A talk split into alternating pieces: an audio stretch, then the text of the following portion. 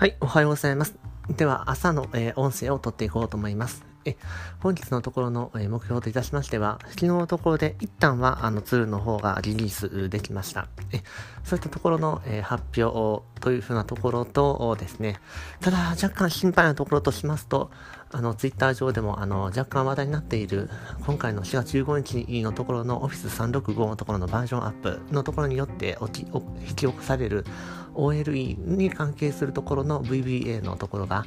あの、エラーが起きてしまう可能性があると。また別途、あの、マクロの方が消されてしまうようなこととか、えー、正常に動かなくなるとか、そういうふうなエラーエラーが、あいくつか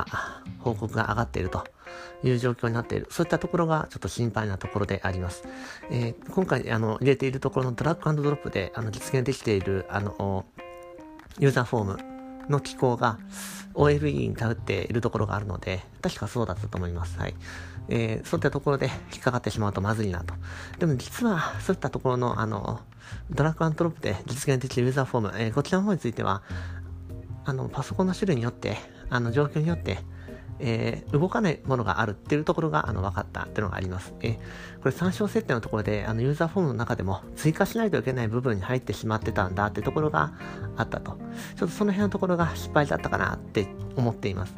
あの、レイトバインディングで、これは実装することができなさそうなので、えー、で、もし今後やっていくところで、やる方法としたらば、ドラッグドロップで入れるっていう方法が間違いないんだと思うんですが、あもしかすると、あの、ドラッグドロップしなくても、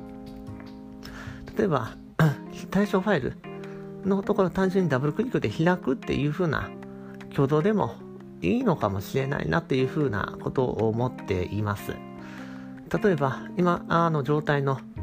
ワークブックオープンのところに貼り付けているところで、別ブックのところが開いた時に何らかの処理を実行するっていうようなトリガーを設置していますけれども、そのところで、えー、フルパスの方が変数の方にあの当てがわれていなければ、それが実行されるというような内容にしているので、例えば、からの時にそれを開いた一つ目のところは通して、えー、それが入っている状態の時であれば、エラーを引き起こすようにするとか。ただ今回のところは変数が当てがわれていない時に別途何かが開かれた時はそれに対して、えー、ハンドラーで対応していくっていう風な形になっていたので、それが逆の対応になってしまうっていうところの危険性がありますと。そうですね。ただ、フルパスを取得する方法っていうのは別途何かあったようにも思うので、そういったところも何らか考えて対応すれば、既存のあの別途バインディングしなくてもあのできるような方法が見つかれば、うん、ほぼ確実そうなのは、そのダブルクリックでそのファイルを開くという挙動。で、もう一つが、また別途のもので、ユーザーフォームなどで、ドラッグドロップによって、そのフルパスが取得できれば、良いので、その辺は、これからのアップデートのところで、もろもろ対応していけばいいように感じます。ではまあ、一旦今日のところとしますと、まあ、一旦リリースってところを、あの、ままず、直接必要な人のところにインフォメーションして、